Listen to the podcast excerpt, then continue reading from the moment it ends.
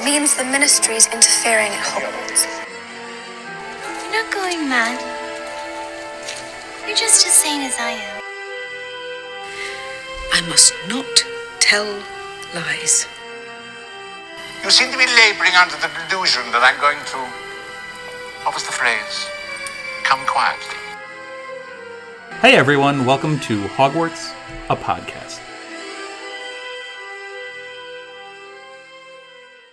Hey everyone, welcome to another episode of Hogwarts, a podcast. We are covering chapter 19, The Lion and the Serpent. If there's a Gryffindor versus Slytherin matchup, we must have Jenn on the podcast. Hey guys.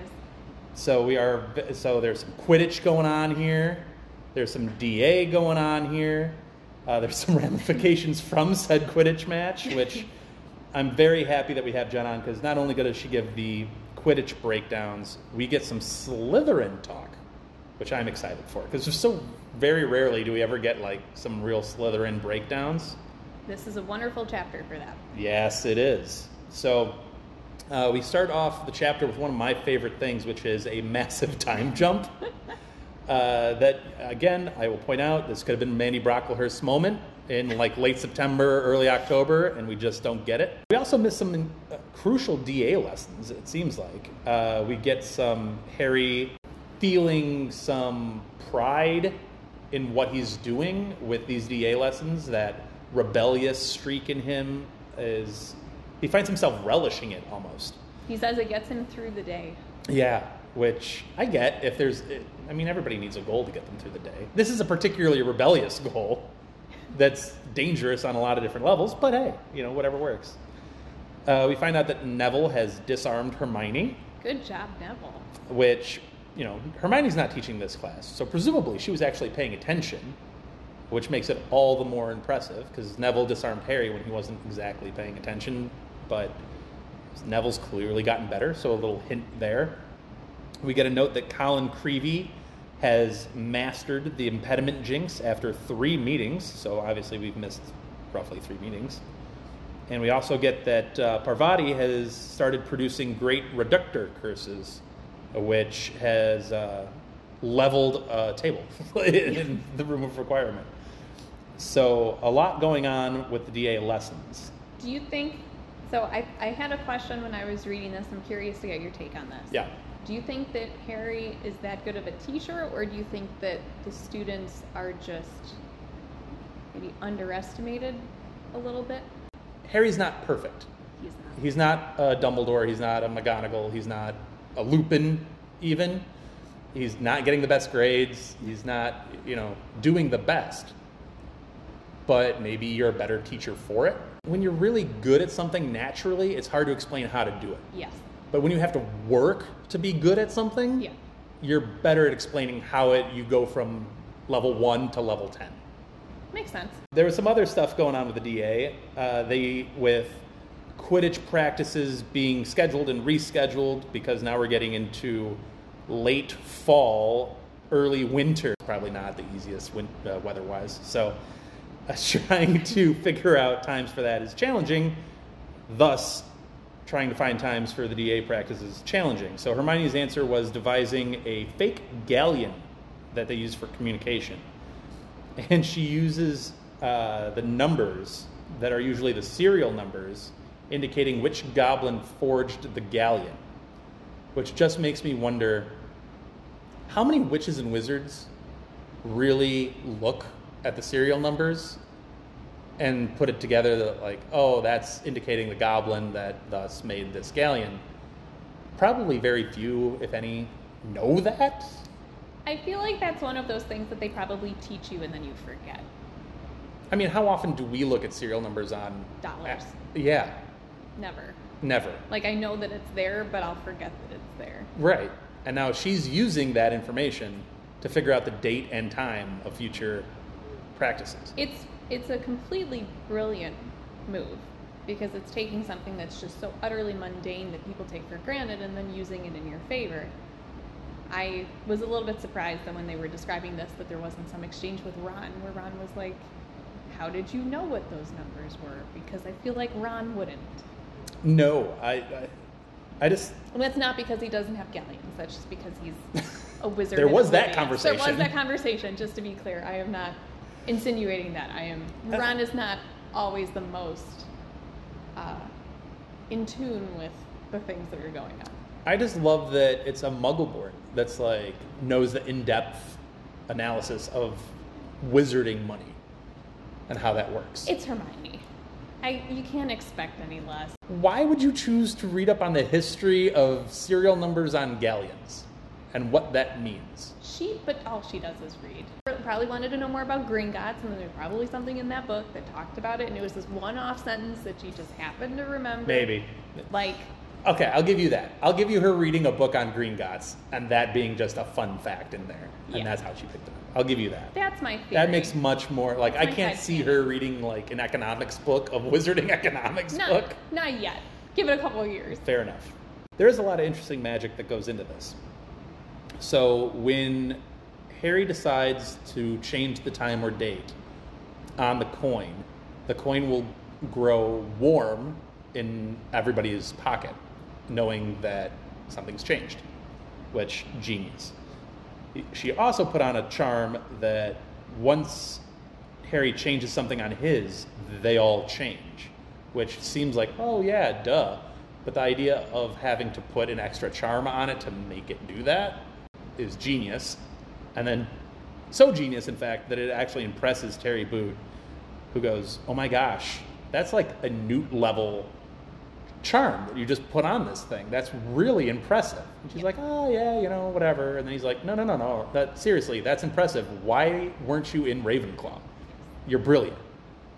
Uh, and then she has this note that you really picked up on. Yeah, I thought it was a wonderful uh, little example of.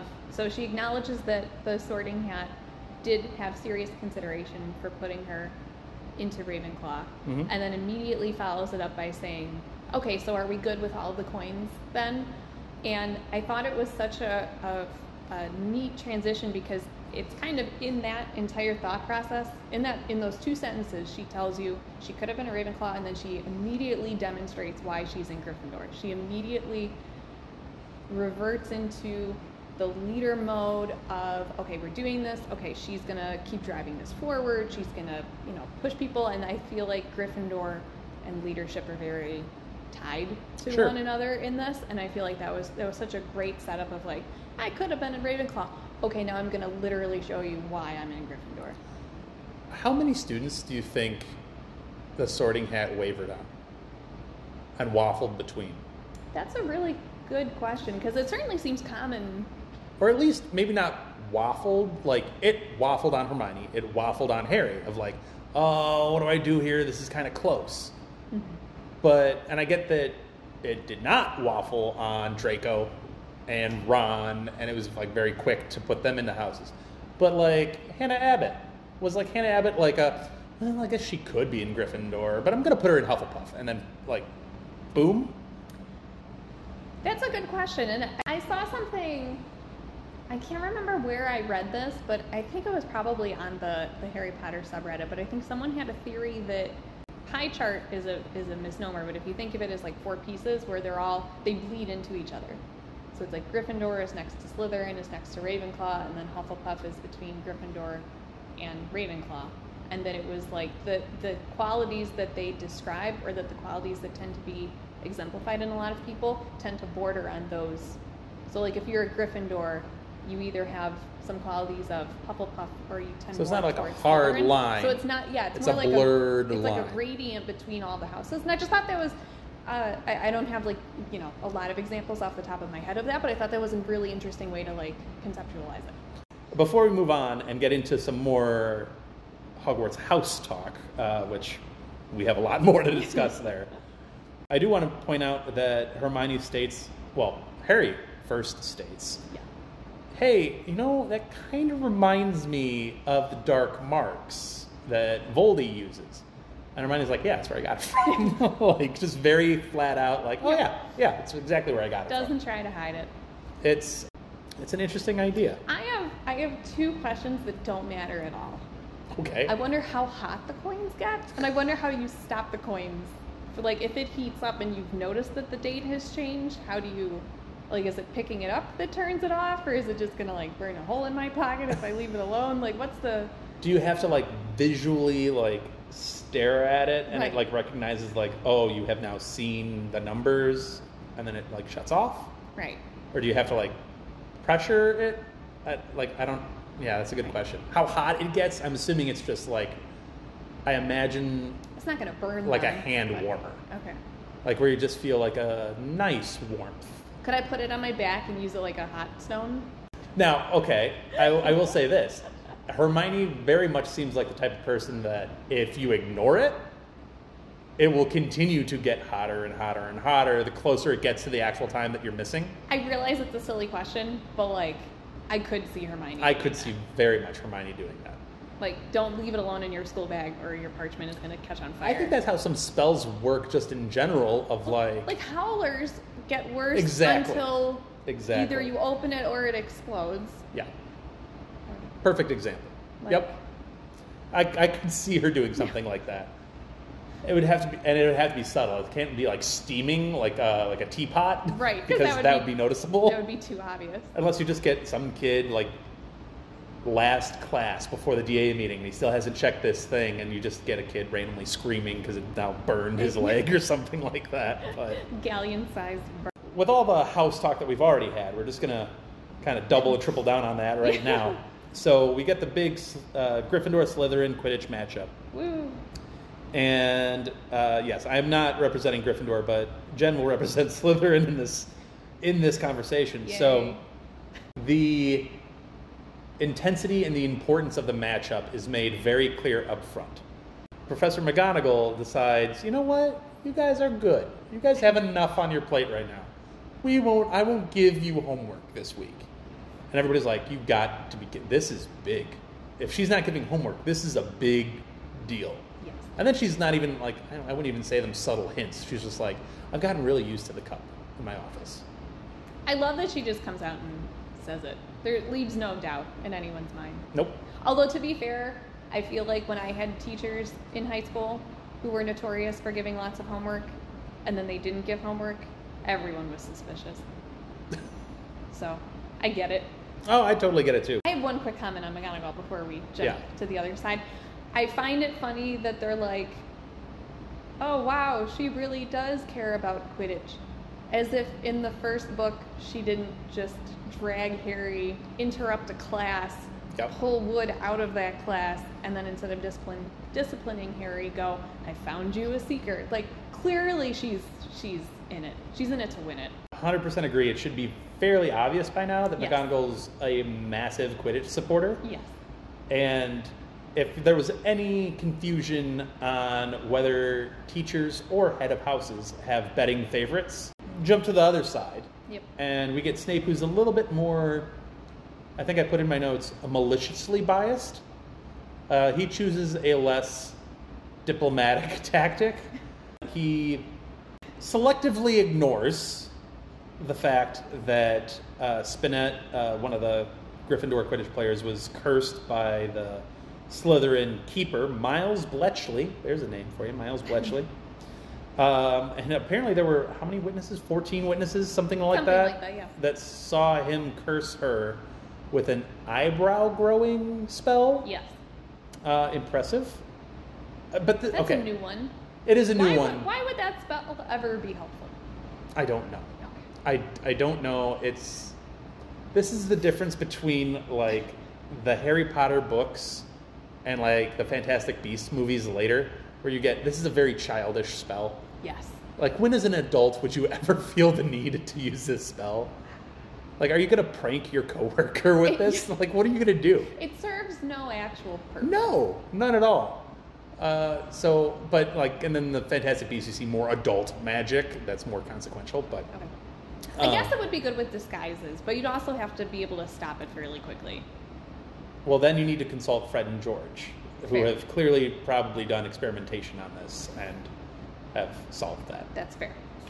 You get Ron showing some signs of life as a keeper, uh, heading up to the match.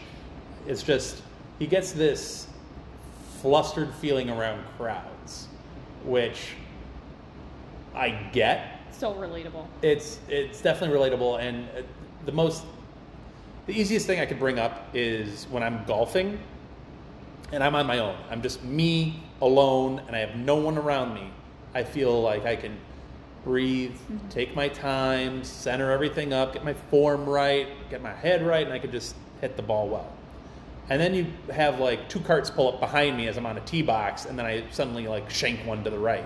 And why? It's just because they're there. They showed up, and I'm like, oh god. I I never did team sports because I couldn't handle the pressure of it, and I also banned my parents from coming to watch me play tennis when I was on really? the tennis team in high Wow. I, you know, I was just thinking, I'm actually going to contradict myself in a weird way. Yeah. when we get into this match. Okay. I'm gonna. I'm once we get into the details of this match, I'm gonna contradict myself. Okay. But we'll get there. Um, I have one quick note on Ron showing signs of life Yeah. as the keeper, and um, they describe him as doing a really great save where Mhm. he was hanging off of a broom and he kicked the quaffle so clear that it went through the center hoop on the other side. Which would be pretty epic. Wh- I, that would be amazing. Yeah. Um, and Fred and George, as the comic relief as they always are, Yep. uh, go. Were so impressed with this that they go as far as saying that they seriously are considering admitting that he's family Keywords seriously and considering. considering. Yes. Still not there yet. Nope. Do that in the match against Slytherin, then we'll we'll finally admit that you're. Which, in and of itself, is a wonderful line, but is also fantastic because all of the Weasleys look so alike. yeah, I mean, yeah. It, it's uh, kind of hard to mistake that family Right. resemblance, but I don't think they're getting away from it No. that.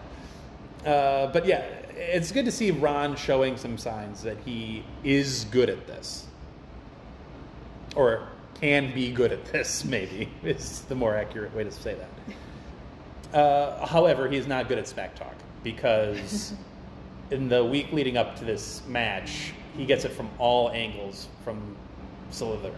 Uh, I think Pansy Parkinson's the one uh, giving him a lot of. Or no, she's giving Harry some smack talk. Yes. And Harry comes back at her with like, "Yeah, well, I'd be more concerned if Warrington was aiming for the guy beside me because his aim is so terrible." that, which was, it's a great comeback. It's a great comeback. It's devastating. She's devastating. he's endured it for well, he's endured it his whole life because he's heard it from Dudley. Yeah. So, uh, not that Ron hasn't heard it from again the twins, Yeah. but uh, Harry's heard it his entire life, and the first four years at school, he's, I mean, my goodness, the Triwizard Tournament was brutal. Yeah. Uh, so, he's been there, done that. Yeah. And Ron, I don't think has ever had this level of attention on him before. I think that's the real issue. He could put up with it with the twins, Yeah. and he's not afraid to bite back at the twins. But the school as a whole is now their entire focus is now shifted onto you're the keeper of the Quidditch, uh, Quidditch team for Gryffindor. Yeah. So all eyes are on you, and he's kind of wavering a bit in all the pressure. He's definitely letting the pressure get to him, which again, super relatable. It is super relatable, And this is his first Yeah. big game. I think it might be his first like organized game, too. Also fair. So- That's probably true. It, it's a lot. Granted, the Weasley family is almost big enough to have their own organized Quidditch game, but yes, you're correct. However, uh, all of that uh, flustered feelings kind of ebbs away for a bit, at least, when Hermione actually gives him a good luck kiss on the cheek, Aww. and he's like, "Oh," and just like stars and like glazed over look. He's like, "Okay, I'll, I'll forget all of that stress for like five minutes until I get to the crowds." um, that was an interesting moment. Also, I love um, before they leave for the pitch, Luna comes up and she's got the iconic lion hat. I love the lion hat. Did she? She made that, right? She made it, and then she said she also wanted it to be eating a serpent, but she didn't have enough time. She's a talented individual. I, I like Luna. She's quirky, She, to say the least, quirky. Yeah. But I love the school spirit. Go go. Well, she's not the only one that has created some clothing for these Quidditch matches. Ooh, nice transition. Thank you. the Slytherins have devised a badge. that says, uh, if you've heard our break sound before, uh, Weasley is our king. Uh, silver silver badge, I think, right? Silver, Yeah, badge silver with. Weasley as our king on it. Uh, Hermione grabs Harry the morning of the match and, and was like, "Don't let him see this badge." And he's like, "What are you talking about?" Finally sees it and is like, "Oh no, like this could be bad. I love that his reaction is like he knows it's not going to be good. This cannot be a good thing." We get the Quidditch update from Angelina Johnson that they've had some turnover on their roster, which I don't know how it's taken this long to figure out that there's turnover on the Slytherin Quidditch roster. Were they not able to? So Snape had been booking the Slytherin or the Quidditch pitch for Constantly. Slytherin so much Yep. that no one was able to go out there. Were they not able to just get a pair of binoculars from like the astronomy tower and just peek Right. on like scout? Why are you not scouting the opposition? Doesn't Harry have a pair of omnioculars? Like he could get He like formation details. He can get like reverse their Yeah. like he can get the whole scouting report. You would think so. I, fe- I feel like this is the flaw in their Quidditch. Although would that be illegal if you're like videotaping their practice with the omnioculars? I mean, it's probably going to be illegal if you're videotaping it, but like, can he not just see who walks to the pitch? I mean, you should be Like, some they should, or like get like a first year student to like post up somewhere and be like, who is it? You know? Okay, so this leads me to Slytherin Quidditch strategy. Because obviously we're hearing all of this from Harry's point of view. Yes. So Harry's getting scouting reports from Angelina. We're hearing what Ron is doing to try to get better. We're we know Fred and George. We know we know the Gryffindor tactics at this point because we're with them in practice. Yeah. What do you think the Slytherins are doing in their practices to prepare for Gryffindor? Do, do you think they're actually forming like, hey, we can maybe knock Angelina Johnson off her game if we do this type of defensive strategy? Hey, or do you think it's like literally, we can't hang with them, so what we need to do is knock Harry off his broom. By all means, knock him off his broom, get him out this game, and then maybe we can hang until Draco catches the snitch. I get the impression that it's closer to B that they I don't know that they're willing to acknowledge that they're not as strategic with gameplay as Gryffindor might be. That's exactly what I think- wanted to get to. I think that the way that they might look at it is they would say, well, we've got size and we've got strength, so we're going to just decimate them using that. And I think that they are correct in that it is one of their strengths, but I think that they're not, I would imagine that they're not able to see just how disparate that strategy is versus something where, like, you know, if they were playing Ravenclaw or with playing Gryffindor, where they're coming together and they're trying to figure out like the different dynamics and stuff. I think Slytherin is going into it with a little bit more of like an enforcer mentality in hockey, where it's like, you know, we've got the big guys, we're gonna crush them, instead of trying to do the Well- smaller speed approach kind of. Yeah, that, well, that's why I wanted to ask you this question because, from the Gryffindor's point of view, they're essentially saying, well, Montague's an idiot. Well, Warrington's an idiot. Yeah, Well, Crabbe and Goyle, we know are idiots. yeah, they're all idiots. That's essentially Gryffindor's like whole plan here. Is like, well, they're kind of just dumb. They're big, they're brawny, and they're dumb. Yeah. They don't have actual like Quidditch skill. Yeah, Like we can outskill them here or there. Uh, which, as we see later in the match, maybe that's not entirely accurate. Yeah. And maybe you should have been looking a little bit more critically at yourselves and and them and being more pragmatic. yeah.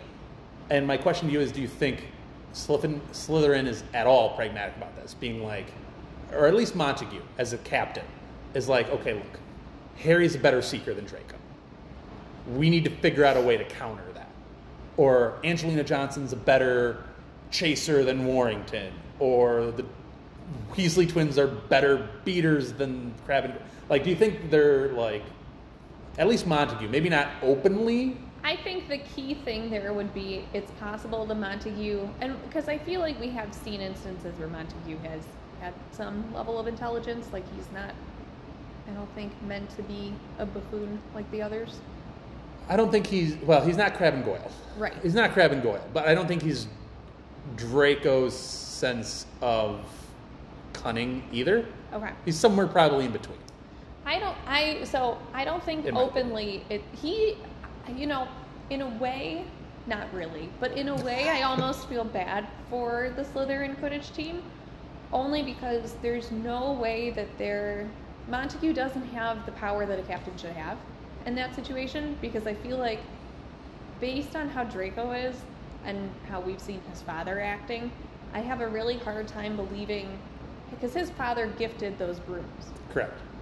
Which put Draco on the team. which put Draco on the team, which great for Draco.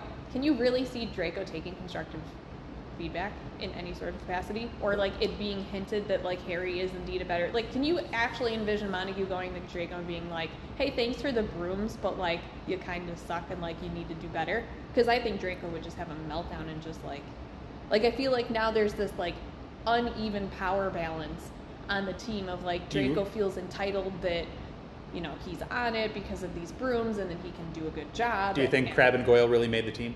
Well, th- well, Or were they placed on the so, team? right, and again, that it it all kind of does hint towards that being a partial like that there is a bit of a power struggle. So Montague's hands are tied. Even if he did have a pragmatic Yep. approach, you Yep. think his hands are kind of tied. I think so. that he can't openly discuss Quidditch strategy because they might not like to hear what he has to say. I don't think Draco is going to be able to take any sort of criticism in any sort of realm, and I think that immediately then makes it more difficult to manage a team, and it all just it puts your team at a deficit. If you're trying, even if you approach it with like a oh yeah you can take Harry, you still have to work around an obvious weak point on your team, and it's not a minor weak point on your team. It's a position that can very likely win or lose you the game.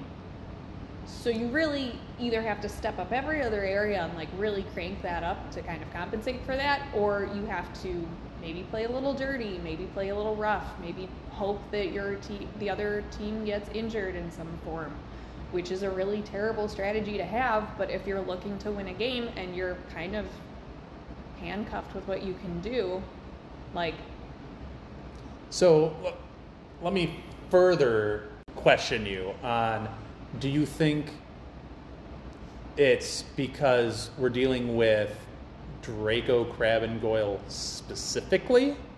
Or do you think this is a Slytherin problem as a whole? Do you think it's individual or like systemic throughout the, the house? Have we seen anyone else from Slytherin be as sensitive as Draco? Because I can't think of anyone. And I almost kind of feel like it could very well be a Slytherin problem, but I think it's worse with Draco. Okay. I guess it would almost speak to a sense of, dare I say, insecurity amongst them? On the Slytherin's part, Yes. like as a whole. Because they can't take an honest critique. Well, so that's or the thing. Maybe maybe sensitivity is a better word. A sense of increased sensitivity toward criticism. That's what I'm intrigued by, though, because it doesn't. Uh, granted, we don't see a lot of Slytherins. Well, that's so a problem in itself. Well, I could not agree more. They they are able to unite as a house, you know, and come together against Gryffindor frequently. For better or worse, For they do worse. unite as a house. Yes. Um, that's one. Uh, uh, we were joking around before we started recording, and I said the one positive thing I could say about Slytherin was that they do have house spirit. That they, do. That they do. Um, which to me, which I find kind of interesting because if we're going to go on the assumption that they're insecure with their positions or they're entitled to a degree, I would almost feel like there should be a lot of infighting. I feel like there should be a lot of people in Slytherin being like, well, he's a shitty seeker and I could do it better, or he's a terrible beater and I could do it better. Like that there would be more of a inner intra-house competitiveness to prove yourself by being the best on the Quidditch team or, or something to that degree. But we we don't really see a lot Fallout of, from it. We don't yeah, we don't see anything from it. So, and I think that's a great point to bring up because we're getting a Gryffindor perspective 100% of the time. Yes. And they clearly have a biased view towards Slytherins, how Slytherins are, Yeah. what they're all about. Yeah.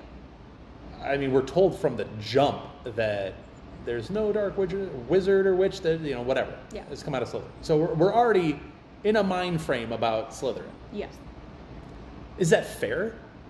Because they're like I just brought up about Montague. It's like maybe he is pragmatic, and maybe he's like, no, no, no. Harry's a really good seeker. We need to figure that out. like, Yeah. say what you want about the kid, he can fly. So how do we combat that? Yeah. Maybe he can't say that out loud because then he'd be shouted down from all of at least his teammates Yeah. or other people in Slytherin. There's so much to the inner dynamics at play there Yes. that I think is fascinating. It is. It really is, and it it's a honest shame that we don't have more insight and more perspective into the other goings on of the Slytherin house, because it does paint a very unfinished picture of Well, I, I, I think you said it really well when you said that by all of the views that we get from Gryffindor about Slytherin, there should be much more infighting, much more competitiveness, much Yeah. more drama, and we don't see it. we never hear about. and that's not to say that there isn't, I'm sure that there, eh, you know, but I'm sure there is in does, but all four of the houses. I'm Right. sure there's drama and stuff in Hufflepuff. But it's never meant. know? It's never shown as a focal point of Slytherin. It's never shown that they're, you know, when they're in classrooms together, that they're, you know, sabotaging each other or Trying to one-up each other to get- other. yeah. It's very. They do present a united front. I think that's an important note to take. It's interesting. So, speaking of Slytherins being on a united front, these badges, they're just a piece of the puzzle. they're, they're the visual piece, they're not the audible piece. Uh, because as the match starts, um, I will read you parts of this wonderful, wonderful song. Weasley cannot save a thing, he cannot block a single ring. That's why the Slytherins all sing, Weasley is our king. Weasley was born in a bin. He always lets the quaffle in. Weasley will make sure we win. Weasley is our king. Beautiful, beautiful. You're welcome. Uh, Move to tears. so we we do find out that the songwriter is Draco. Yes. That Draco wrote these provocative lyrics, I guess, about Ron. Conducted by Pansy Parkinson. Was born in a bin. That seems aggressive. Is that okay? Dumb question. Garbage bin? Or yeah, I would assume. Yeah, Okay. garbage bin. Because every time I read Trash it, I'm always bin. like, that's Yeah. just, it's such a cringe lyric. Yep. Oh, like, do better, Draco. Well, he mentions that he struggled to rhyme with ugly and fat, which you know, there's a lot of different words that can rhyme with that. And Yeah, you know, he's really not a good songwriter. He's also not a good seeker. Hey. A Honestly, I don't think he actually tried to make those lyrics. I think he just wrote this and was fine, and just wanted to throw out the insults later I think afterwards. he, I think he wrote this in about five minutes. I mean, Jenn, you specifically very much know how much I care about actual rhyming. yes, Of all people, Very much. you know that. yes. She may or may not have gotten me a shirt about it for my birthday, but yeah, I don't think he actually ever intended to write those rhymes. I think he just wanted to throw those insults I later. yeah, no, hundred percent. That but was. um, He's just you know low blow after low blow. That's his thing. yeah, he clearly hit a chord with the Slytherins because they were loving this. They were all on board with it. Again, unity. And to our point about, you know, maybe the Gryffindors should have taken Slytherin a little bit more seriously. Slytherin jumps out to like a 40 to 10 lead. Yeah, they actually do really Like well. legitimately. Yeah. Like not dirty play either. They just outplayed them. Yeah. 40 to 10. No, I know that. Like they actually had a really good start. So maybe Gryffindor should have been a little bit more like, oh yeah, yeah, Crabbe and Goyle are dumb, ha ha.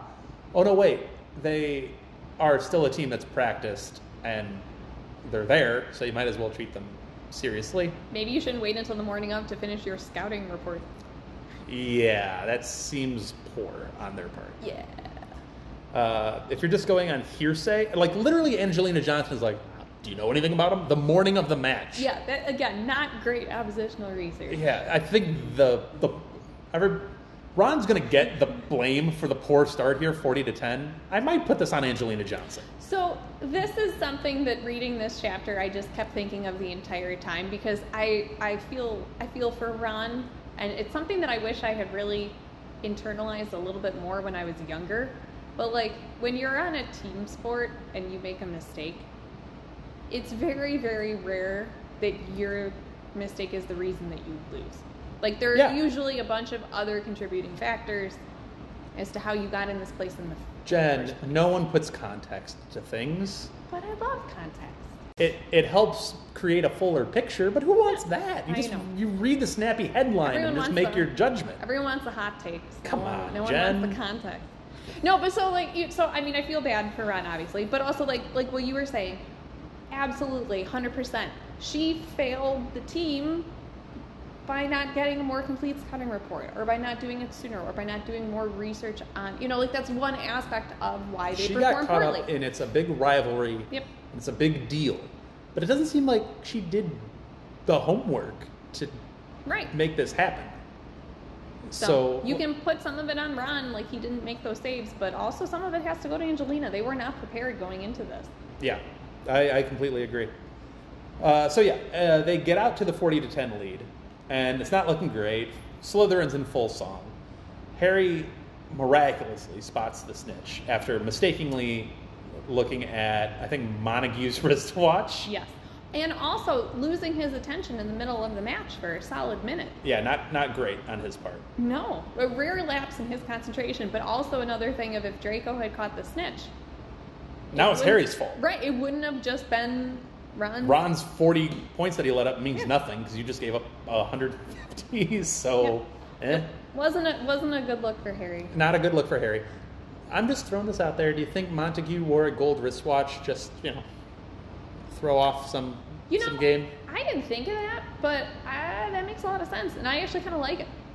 It's like not illegal, but little Sneaky. little gamesmanship. Yeah. You know, I kind of like it. I'd be like, I'd be calling up Draco's dad and be like, "Hey, can you just uh, can you set us up with all gold wristwatches just to throw Harry off a little bit?" Okay, great. Now I wonder. Can if, you give our chasers two, like one for each arm? I wonder though to what extent that would also screw up your own seeker. Uh, presumably, well, yeah, it would it would mess with you because you see like a glint of gold out of the Yeah. corner of your eye, and If at least everyone's look. got it, Yeah, yeah. but I, I, I, I'll believe that he did it intentionally, and I kind of like it. I mean, if Angelina Johnson was really on her game, she'd notice in the hallways, why are they all wearing gold wristwatches? but oh well. anyway, uh, so Harry does end up getting the the snitch, but that's not the end of the the events because uh, Crabbe ends up sending a bludger his way immediately after the snitch is caught Yep. cracks him in the back, sends him off flying off of his broom, which was only about five or six feet off the ground. Still not great, especially if you land a certain way. but uh, Harry's able to like get up and recover from himself. But that ignites a whole thing because Fred and George immediately come to his aid, and that's when Draco starts flinging taunt after taunt after taunt. Yep. And I guess this is the part. This is more the part. The the Slytherin singing, and then this aftermath is where I'm going to contradict myself from earlier, Ooh, okay. where I was talking about how golf and crowds not my thing. Like I'm solo and I'm great, and then you add like two people come in, and I'm like now I can't hit the ball. Yeah. I'll switch sports because that's still accurate for golf. Yeah. But switch sports to basketball, Okay. where I'm a little bit more confident in myself. okay. Crowds like that singing would have turned me into Michael Jordan. Really? Like if I was Ron in that sense, and I was getting all of that, I'd be like, "Oh yeah, watch me, watch me," Okay. and then I would have amped my game up a notch. That sets me on another level up. It doesn't knock me down. Okay. So I'm going to contradict myself. You just switch the sport, but I guess that's a level of confidence because I'm confident in myself in my basketball skills, not so much golf. And then here in this fight, when Draco's taunting me, like Fred and George, Ron's already left. I mean, he is bolted. He booked it. He's out. And Fred and George are just hearing this and they're getting hyped. and they're getting like angry at Draco. I don't get that. I'm like, dude, I just beat you. Like, get out of here. Like, Yeah. like that would be my reaction to it. I spent the, the entire rest of this chapter reading this, not understanding why they were. Because Harry even makes a comment about, like, even through all of this, Draco was still smirking. Yeah. And it's like, how do you not see through this? Like, how do you how do you not go into this? How are you not mentally prepared enough to go into this match to say to yourself, okay, I have a lot of things going on at school. I know that Slytherin is going to try to upset me. I know that Draco's going to try to upset me, and they're going to try to get into my head. And I know Umbridge is out to get me, and I don't want to do anything that's going to jeopardize anything because I don't want to deal with Umbridge. I don't want to deal with Draco. I don't want to deal with Slytherin. So I know going into this match, it's going to be heated, Yep. and I have to walk away. Zero mental preparation. Absolutely nothing. No, Angelina doesn't touch on it. He never touches on it. He's just concerned about getting Ron out there because Ron's feeling sick, and then immediately gets swept up in the most obvious. Uh, It's nothing you haven't heard before. Right. It's nothing you haven't heard before. You should have known this was coming. You've reacted to this in the past and gotten into trouble for sparring with Draco. This is nothing new. Why are you engaging with him? Why are you still standing there? The minute that you got, who cares that you got a bludger in the back? Get up and walk out. Yep. That's it. It, it, it, it, it's, it blows my mind that he is still standing around entertaining Draco. It blows my mind that Fred and George are entertaining Draco.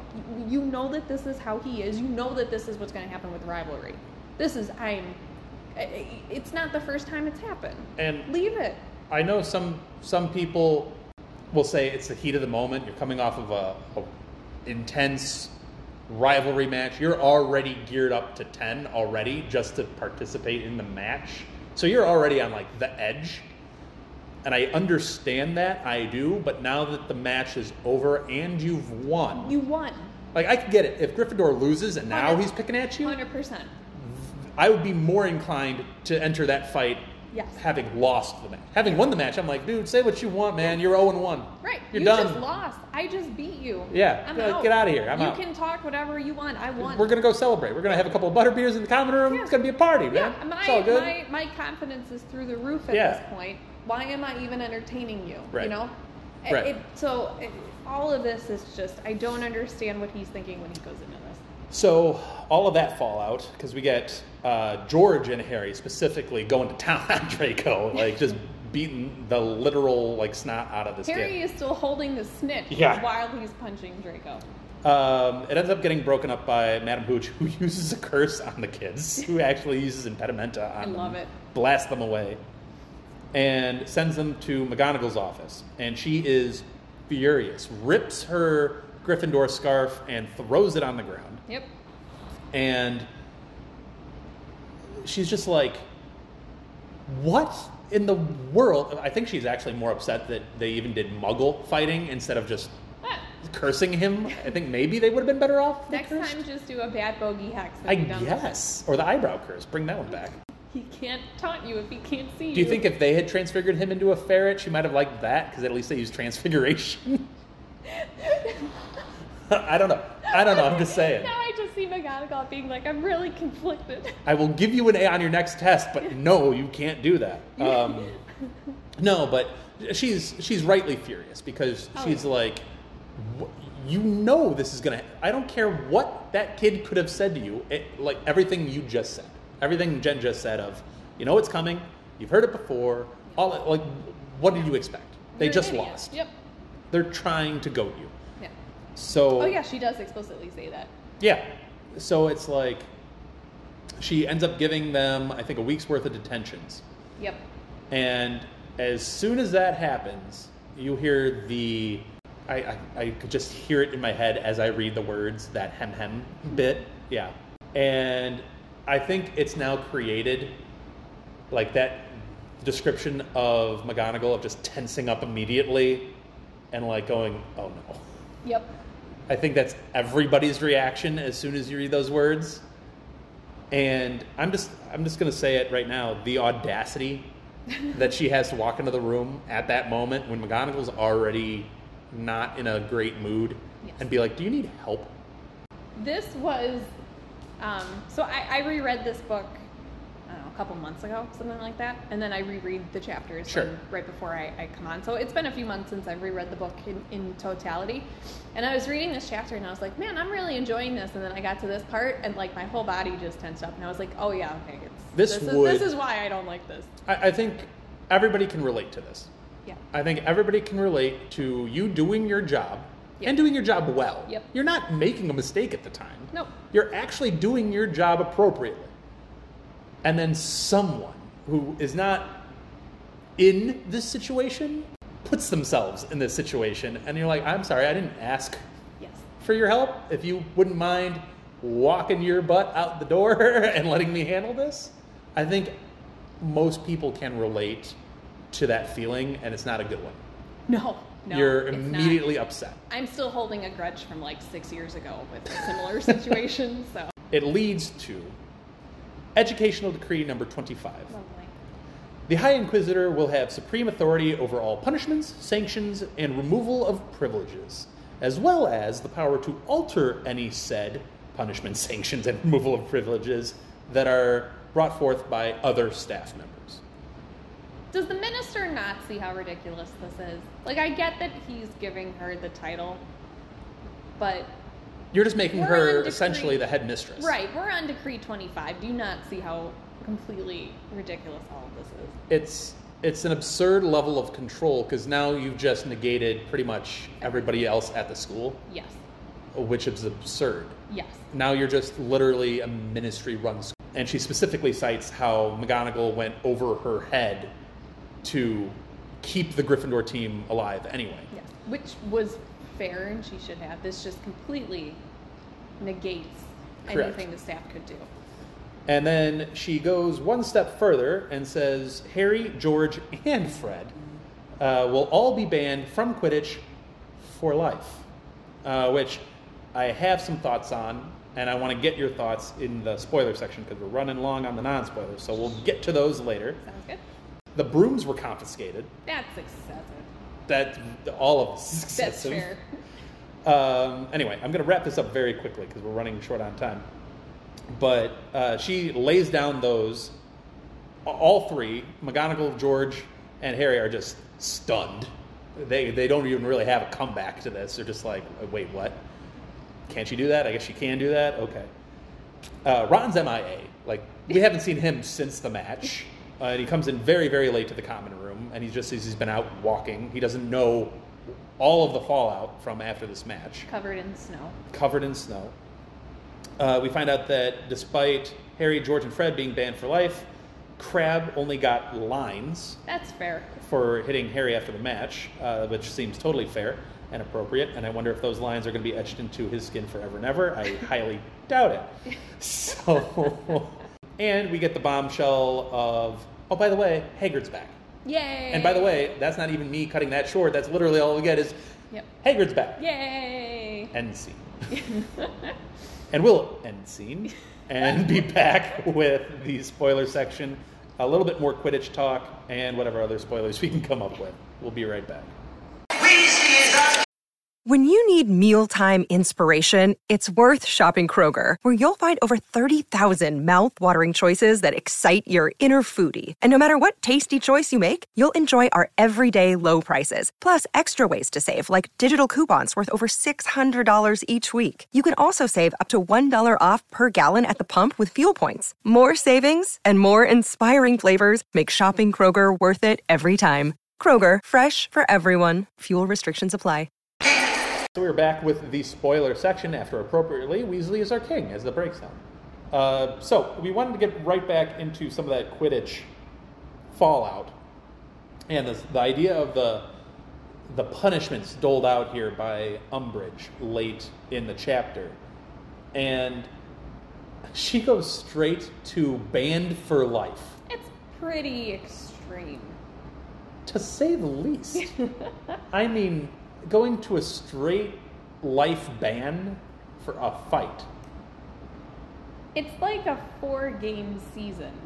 Couldn't she Right. just ban them from for the year? I mean, which would still be excessive. Right. Like I think you, I think banning them for the next match is easily acceptable Yes. and should have been done Yes. because you, you can't, you still can't do that. I think you also have to ban Crabbe for the next match as well. Agreed. I agree. Uh, mainly just because he instigated. Forget the danger in which he Yeah. instigated with, but sure. Also, give Malfoy lines. yeah, I, I think that's fair. I think Malfoy gets the detentions. Yeah. Not a ban. Yeah. Crabbe should be banned for a game, and then the two Weasleys and Harry should be banned for.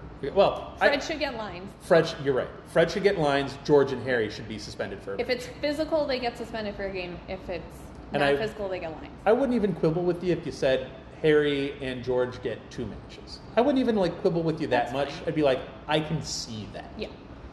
A year might be a touch Yeah. much. The rest of the season might be much, and then a lifetime ban is just honestly, it's almost hilariously ridiculous. It's not enforceable. it's absurd on every level. Yes. Uh, so my thought reading this is in world in world not even talking about the real sports world and how like suspensions work for fights and stuff like that which for the record if a member of the football team that i work for threw a punch landed a like whatever i believe you get a one game suspension. And then if you do it twice and get suspended for it twice mm. then you have to miss the entire year. That's a real world example. Going back to in world there has to be like you're telling me at the Quidditch World Cup there wasn't a fight, and there wasn't like like some sanction or some motion was made at that point that you could base this off of, or professional Quidditch leagues. There's not a scuffle that happens, and then they have rules in place for suspensions that you can't like base this off of. Again, not including that this is a whole separate private institution that can pretty much do whatever they want, which I guess is the whole point of the ministry interfering. But It's any way you cut it, it's, It's too not much. it's not based in reality.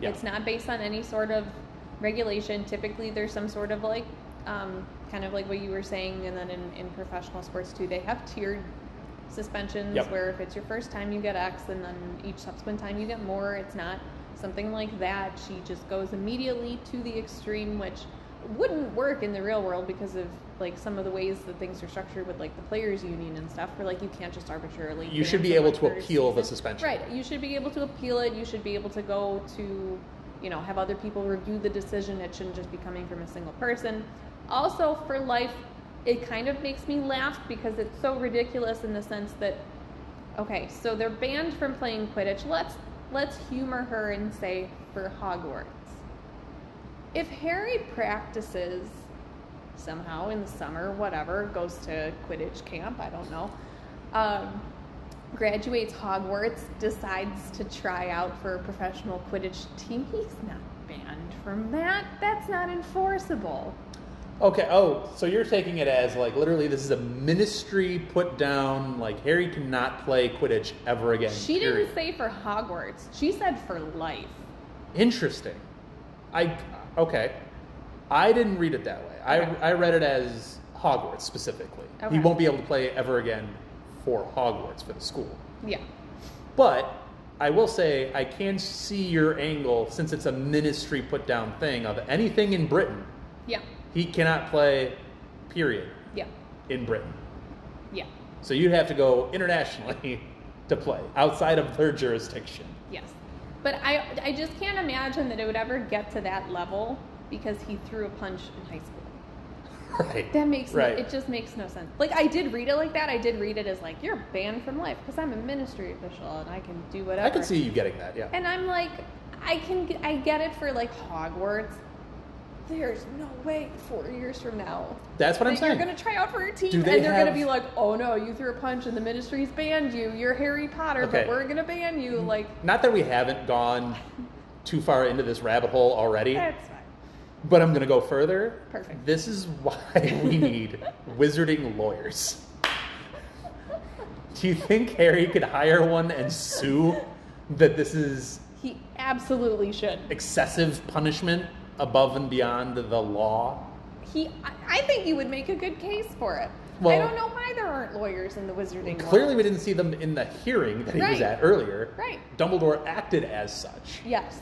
So would Dumbledore be able to act as his lawyer? First of all, he should be able to appeal. Yes. And the appeal should be to the headmaster of Hogwarts first. Yes. Which he would then maybe, okay, one game, you're fine. Yeah. Well, then we come back with Educational Decree number 26, and now Umbridge can usurp that as well, We'll just keep usurping people. and then just, you know, and it just rolls down a hill. Yeah. But yeah, I don't think he's appealing to Fudge, and Fudge is like, boys will be boys, kind of thing. I think he's going to be like, no, you're you're done. Yeah. No, I, I feel like Fudge would have Umbridge's back. Also, can we just point out the fact that I just said appeal to Fudge, and Fudge would be like, no, he's the Minister of Magic. Why is he even putting his like two cents into a Quidditch game of fifteen year olds? Because this whole thing is stupid. You don't have real wizarding business to take care of in the world. You're concerning yourself with a 15 year old boy's Quidditch. He is so concerned about Albus Dumbledore taking his position that he has to ban Harry from Quidditch for life. It's stunning. It's so stupid. You have nothing else to do with your life. That, that's us getting on our soapbox about. do This you have anything how else? Sports suspensions work, people. No, it is not. Do you have anything else on the Quidditch before we Um, transition? I have two points to make. Number one, this is another reason why Snape is not suited to be a teacher because he's letting people jinx away in the hallways. Bad teacher. Yeah, if if Angelina Johnson had done this to Warrington, mm-hmm. she gets detention for a week. She misses the match. Yeah. He, he would probably see to it that she misses the match. 100%. Also, it was a bit unsportsmanlike to book the Quidditch pitch for like every day in a row for like eight weeks. And not ha- let them have it. Yeah. Yeah. But, you know, Do you think McGonagall and Snape had a like Severus? Can you some non PG words How, in the teachers' lounge? how do you think Snape acts with the other teachers in the teachers' lounge? Because he's a total jerk to all of the students. Don't they also have a bet going on at one point? Oh yeah, they always have side bets. So, like, they have to be some level of amicable. Oh no, no. I to your point, I fully believe they are. I all shenanigans aside, I, I feel like Snape does very much respect Minerva, uh, Okay. I, for sure. Uh, I don't think he would ever throw shade on Flitwick or Sprout, just because I think he respects their abilities. He doesn't strike me as a small talk guy, but then how do you get Well, to the point true. of I'll like. give you that. But then how do you get to the point of making bets with the guy? Like, you have to have some sort of like. Doesn't mean he's not competitive. That's fair. I, I think he's he still is. he's definitely competitive, and um, I do think he wants to get one up on McGonagall because I think he does respect her quite a lot. Yeah. Because again, he, she taught him, Yeah. and they obviously have they're the heads of house of two rival. But yeah, I think it's a much more amicable teachers' lounge than you might Then I might imagine. assume. Based Yeah. on his demeanor. But that being said, I would love to see like him booking the Quidditch pitch so much. McGonagall go walking into that teacher's lounge and being like, "What in the world are you doing?" What is wrong with And you? then just Flitwick and Sprout just scoot their chairs back a little bit, and they're like, "Ooh, I don't want to get in this." Do you think Snape, when he's filling out the reservation for the pitch, is like smiling to himself, like this is gonna really get McGonagall? Probably, yeah. Yeah. Like I'm gonna one up McGonagall right here. Wonder how early he had to get to the sign-up sheet. He strikes me as the guy that's got nothing really going on for him at this point, so he's probably like, "I'll wake up early and get this done." okay, yeah, that's fair. Um, and then my other point, real quick before we get into the the DA stuff, is, hey, what a shocker! Slytherin is the evil house and full of evil people, and all they do is evil. Yay! Yeah, I you know we talked a little bit about it in the non-spoiler about how we're getting all of these insights through Gryffindor's eyes, and it's Can one of them be nice? Can one of them be flattering? Eh, by by sheer odds and probability, there has to be. But but then okay, this is a real question that we haven't gotten into yet. So there probably is. There probably is some Slytherins that are either genuinely nice and kind, or at the very least, uh, just non-committal and just like eh I'll on everything, neutral. like just completely neutral Yeah. and they just don't care one way or the other. And that's fine. But real question here. Peer pressure. everybody else in their house, or at least majority, a majority in their house might feel a certain way about certain things. Mm-hmm. And you feel like if I don't at least show that I'm in agreement, I am now ostracized. And being ostracized is an easy it's like it's like National Geographic in the wild. If you're left on your own out of a herd, you're picked off real easy. like you need to be part of that herd even though you might not wholeheartedly agree with said herd. Do you know what also contributes to feelings of isolation? Hmm. When all of the other houses make snap decisions about your house and ostracize you based on that. Fair, but at least you're still in a group and not like But you're still, but the, the whole stereotype is still being perpetuated because if you're in disagreement with the people who are more outspoken, like the Dracos and whomever else in Slytherin, if you don't agree with them, but the whole rest of the school thinks you're evil, then you really don't have anyone. But if the rest of the school Sure. maybe wasn't so stuck on the fact that, like, oh my god, Slytherin is so super evil, maybe you could make friends with someone in Hufflepuff. Maybe you could have a study buddy in Ravenclaw. Maybe you could go to Honeydukes with Gryffindor. Like, sure. you no, I can still you. technically socialize with the other house. It, like, yeah, it would it would make your sleeping arrangements a little bit awkward, but like you would at least not be alone. But right now, the way that it exists, it's if if that is how it's set up, is it's either you bow to what Draco and all his beliefs are, Right. which is maybe a majority, or maybe just the the uh, a very vocal minority in the Slytherin house, And everybody's then just too else- too afraid to actually speak Yes. their yeah, and then everyone else just ostracizes you. So it's like you're you're in a terrible position. I'll also throw this out at you. So in your junior high, high school years, you're thinking of some of your classmates certain ways. You're like, well, I, I don't really like that kid. I don't get along with him. He said some mean things to me. Blah blah blah blah blah. And that's how you think of that kid for a long, long time. And then you come back around as you're now in your late 20s, your 30s, and you see that person again. And they're a completely different person. They're a very nice guy that's, you know, got a job, got a family, got whatever, and is just a completely different person than he was, shockingly, 15 years ago. yeah. Um, because people grow and develop and change. So my question there, relating it back to Harry Potter, is the houses matter now because mm-hmm. that's what you're being fed 24/7 now. Yeah.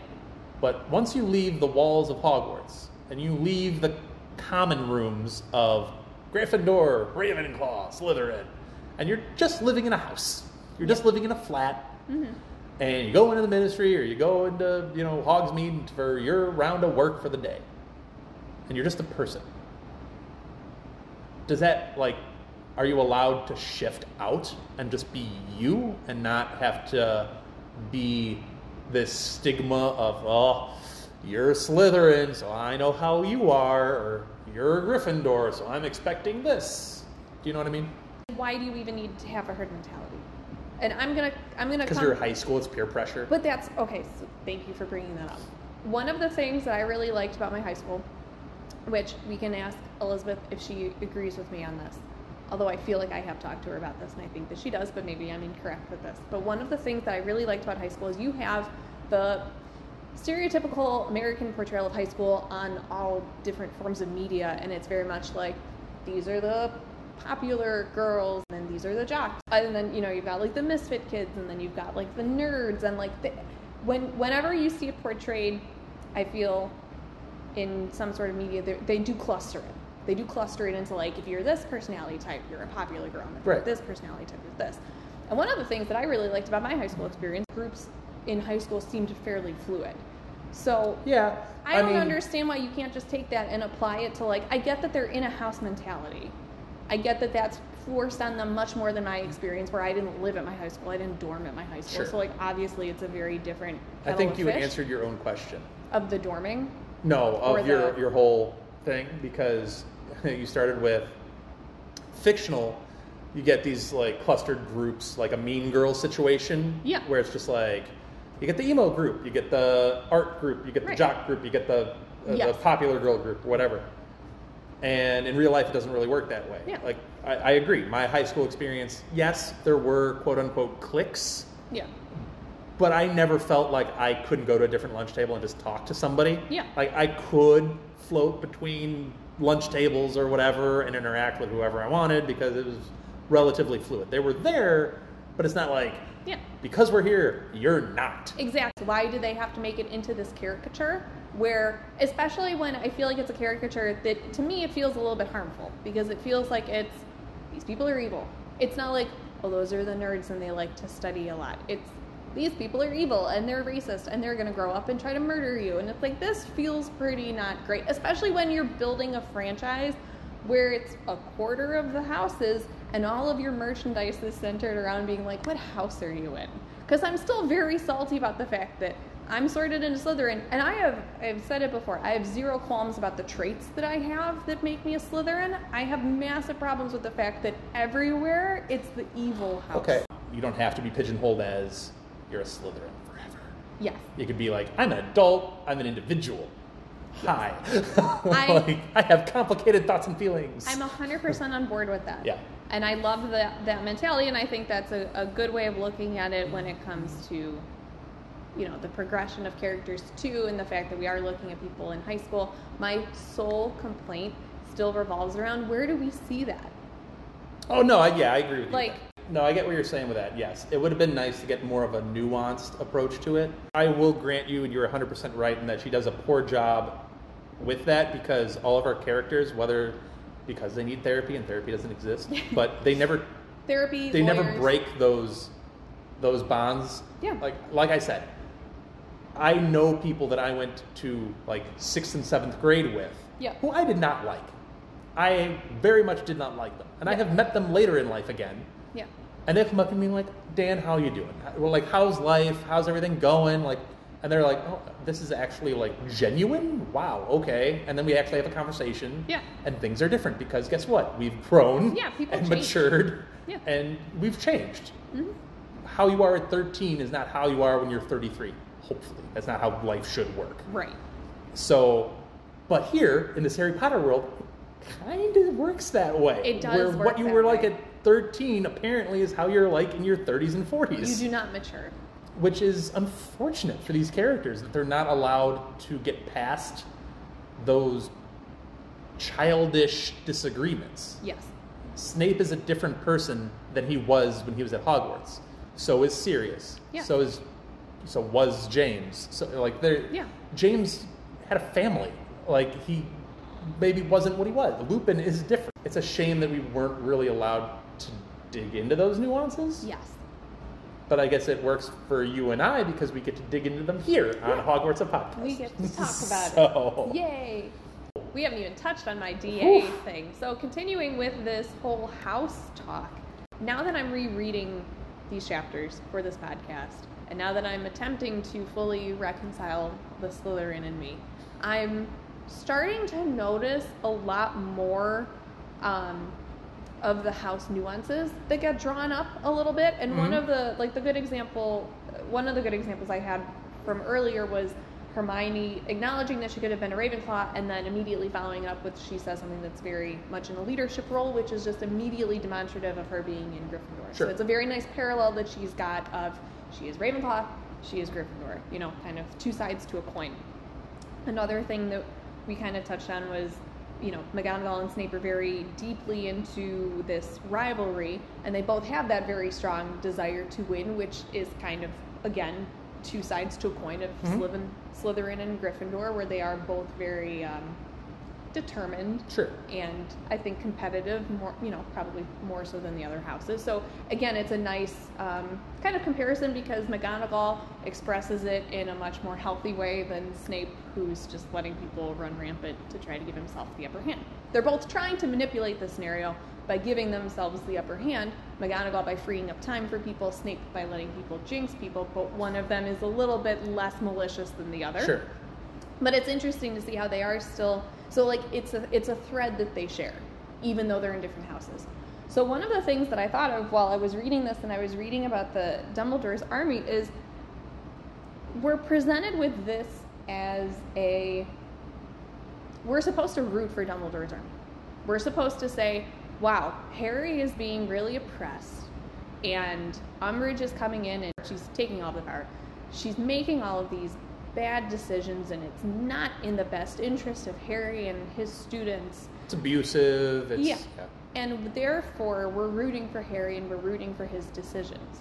So they decide to create Dumbledore's army to practice all these spells that Umbridge is preventing them from doing.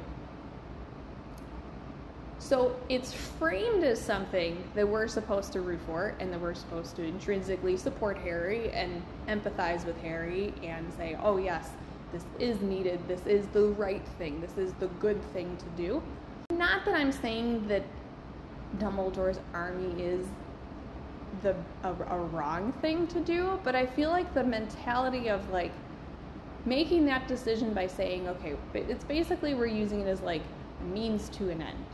We're going to create this club because we want to be informed to go around someone who we feel is oppressing us. hmm And he's doing it with good intent.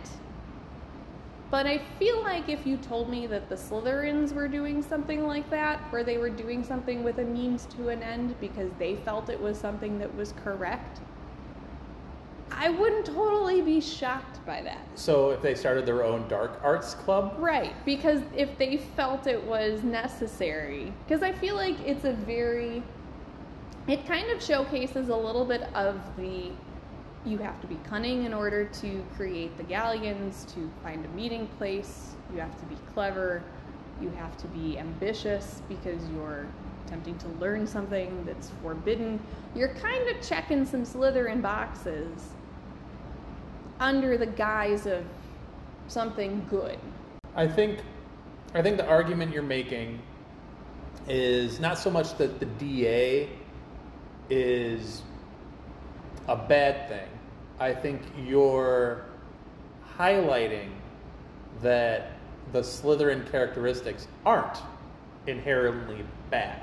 Yes. You can use those characteristics for uh, more valiant purposes Yes. or positive directions. And it, it does feel, I know that they put a lot of emphasis on that Slytherins are evil. We get that. But it does. Say it again, Jenn. I'm not sure if anyone picked up on that subtlety.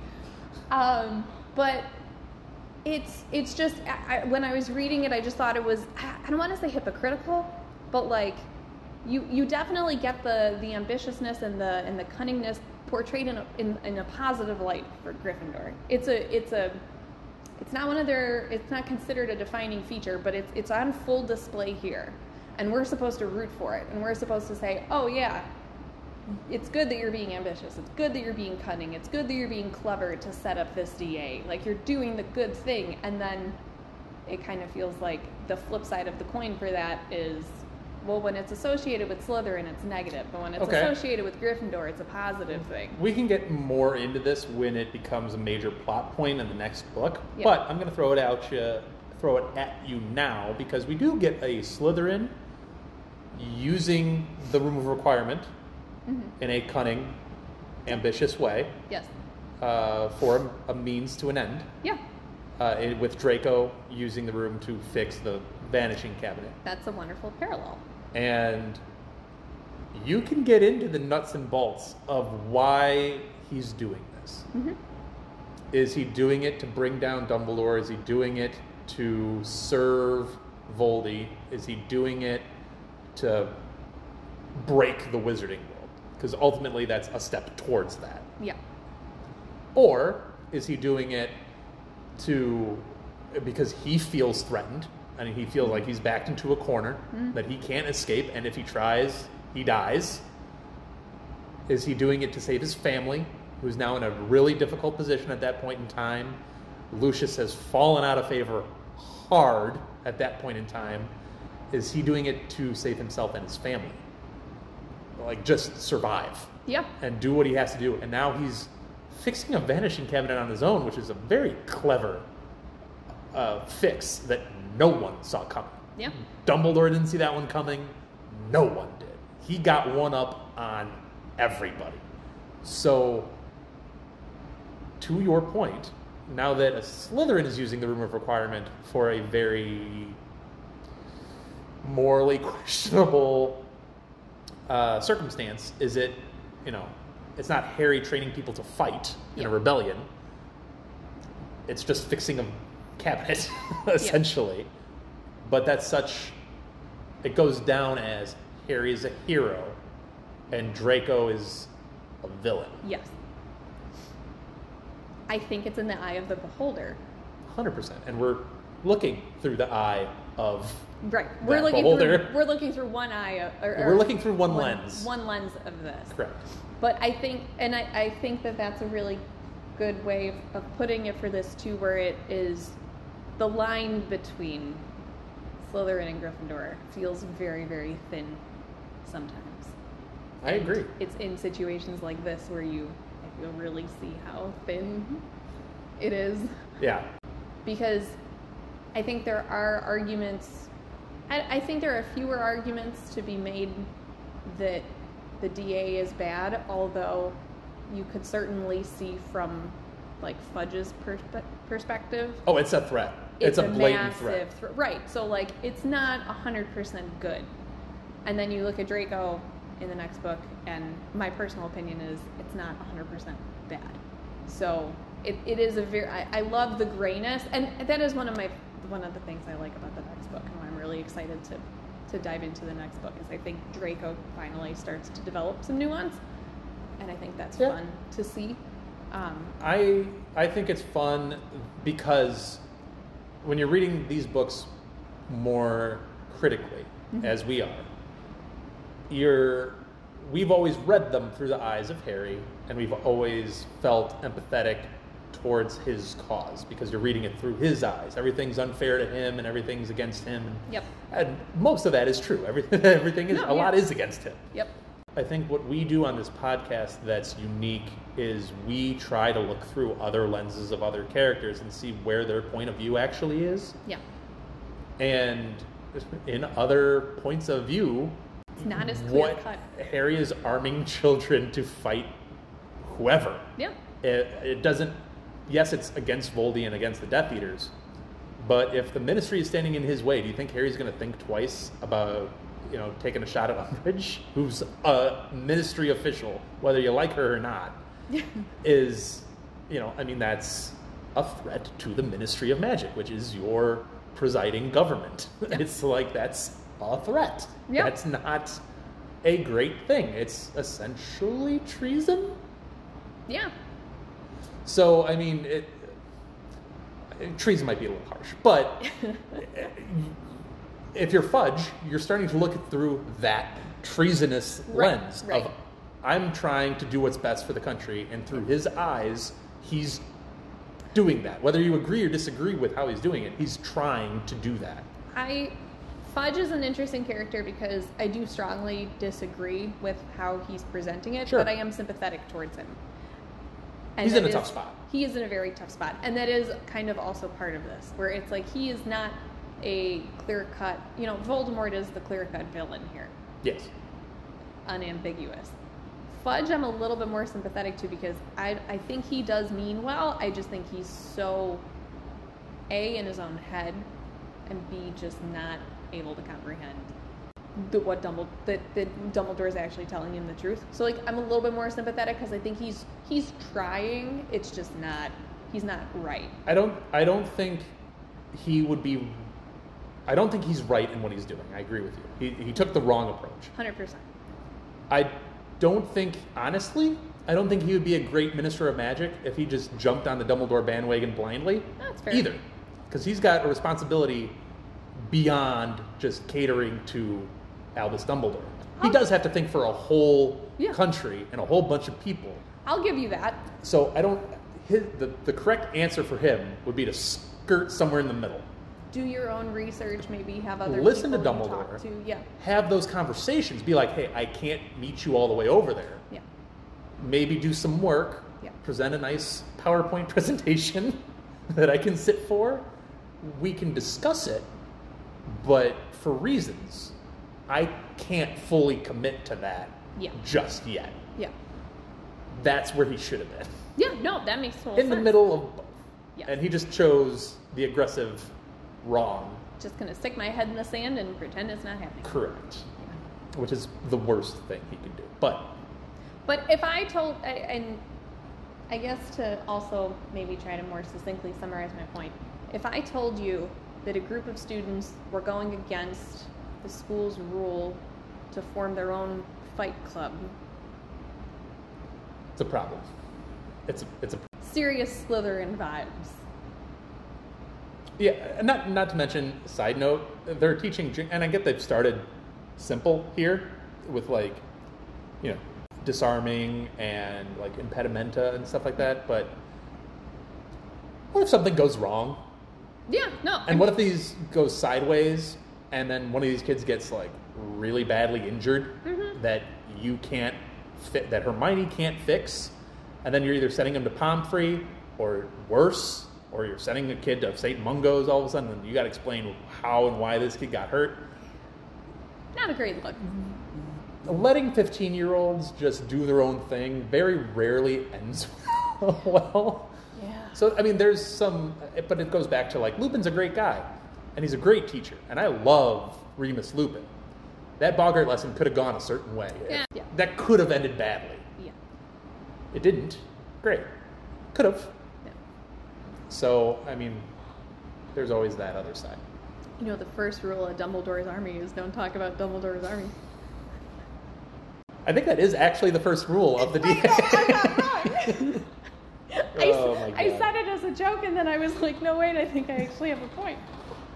And on the Fight Club reference, we will end it. Do you have anything else that you wanted to talk no, about? I'm, I'm done. This was a loaded full episode. We hope you enjoyed Jenn and I going back and forth on a bunch of different topics. Uh, let us know what you guys think by commenting on the episode, letting us know what you think on Twitter. Please like, share the podcast, keep this thing growing. We really appreciate all the comments, all the poll results, which you can get to on Spotify and whichever polls we post on Twitter. Uh, we love hearing your thoughts and getting all your feedback. So keep it coming. And if you're so inclined, please support the podcast by clicking that support the podcast link wherever you're getting this. Shoot us a little donation. It takes a lot of time and a lot of energy putting these things together. So we appreciate every little bit that helps. Um, otherwise, we'll keep coming and we'll have another episode next week. Thanks for listening. Thank you for listening to Hogwarts, a podcast. If you like what you've heard, please click the subscribe button on your preferred podcasting app and follow us on Twitter and Instagram at Hogwarts.